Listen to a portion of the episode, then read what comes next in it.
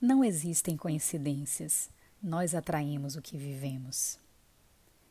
Olá pessoal, aqui quem fala é Thay Radish e hoje iniciaremos o nosso Minuto Gentil com um trecho do livro O Poder da Cabala 13 princípios para superar desafios e alcançar a plenitude.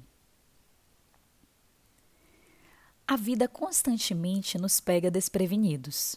Somos atingidos pela síndrome do de repente Quantas vezes você ouviu o seguinte: Ele morreu de um repentino ataque do coração.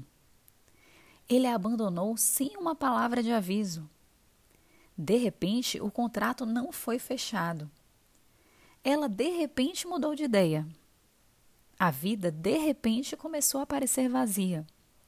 Mas será que existe realmente uma coisa chamada de repente? Sempre existe uma causa que não enxergamos e que precede qualquer evento repentino. Você já acordou e de repente encontrou uma árvore totalmente crescida em seu quintal? Claro que não. Em algum ponto no passado, uma semente dessa árvore foi plantada.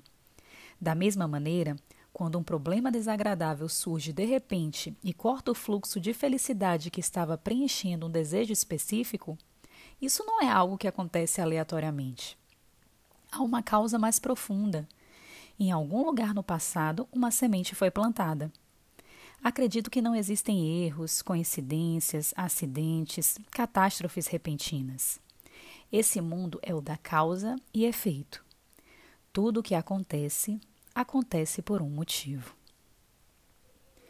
Bom, pessoal, sei que esse ano foi bem intenso para todos nós, com muitas provações, muitos momentos de tristezas, perdas e muitas dificuldades.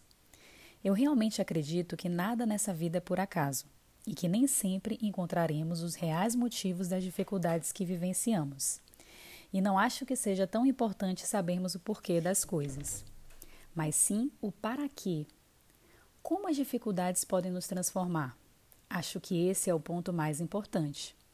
E espero que nesse ano, em que muitas oportunidades de transformação foram oferecidas, nós possamos aproveitá-las para nos tornarmos cada vez melhores.